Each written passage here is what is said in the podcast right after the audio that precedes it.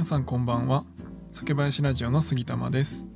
酒林ラジオでは日本酒を知らない方にも日本酒をちょっと身近に感じていただけるように日本酒の選び方やエピソード日本酒の銘柄紹介などをテーマにお話しするのが8割。あとの2割は次世代の酒屋さんを作るために Web 活用のお手伝いをしている中で面白いなと思った Web やテクノロジーに関するお話を気ままにしていく番組です。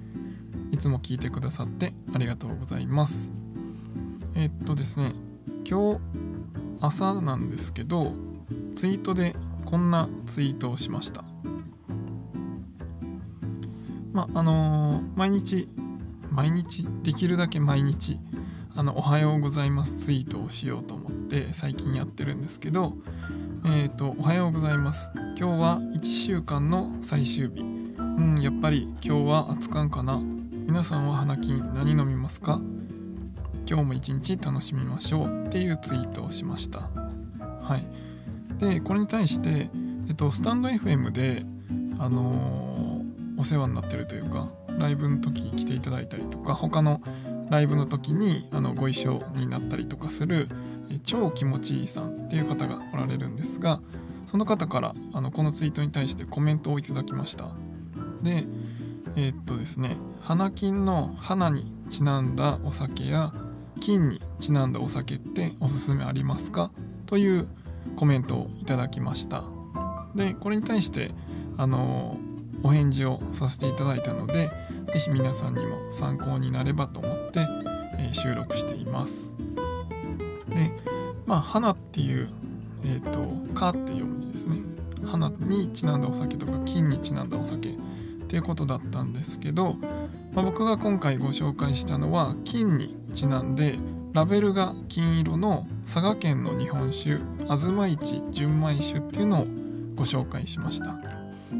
まあね、あの知ってる方もいると思うんですが佐賀県の東市っていう、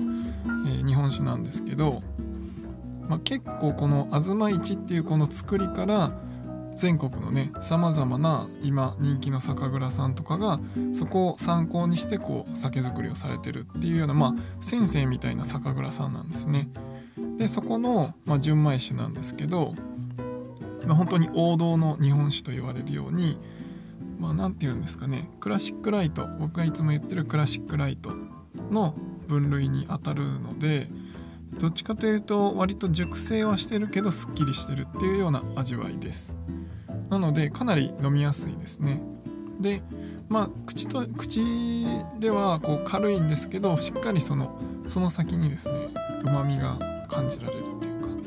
そういうこうちょっと軽いのに深いっていうようなお酒ですね。あの先日買って僕も飲んだんですけど本当に美味しかったですね。結構やっぱライト系なのでスルスル飲めるタイプですね。でもスルスル飲めるって言っても薄いんじゃなくてちゃんとうまみもあるっていう感じのお酒なのでえっと今日はですね花金の金にちなんだ、まあ、金色のラベルの、えー、東市純米酒をお話しさせていただきました。是非ねあの概要欄にリンクを貼っておくのでもし気になった方はそちらご覧いただければと思います。まあ、今回超気持ちいいさんみたいにあのコメントいただければあのご紹介いろいろさせていただきたいと思いますし、まあ、あの Twitter でも他あのスタンド FM のレターとかコメント機能でもぜひあのご質問いただければこうやってお答えの収録をさせていただきたいと思っていますのでどしどしお寄せいただければと思います。では今回の配信は以上にしたいと思います。最後までご視聴ありがとうございました。また次回の配信でお会いしましょう。バイバイ。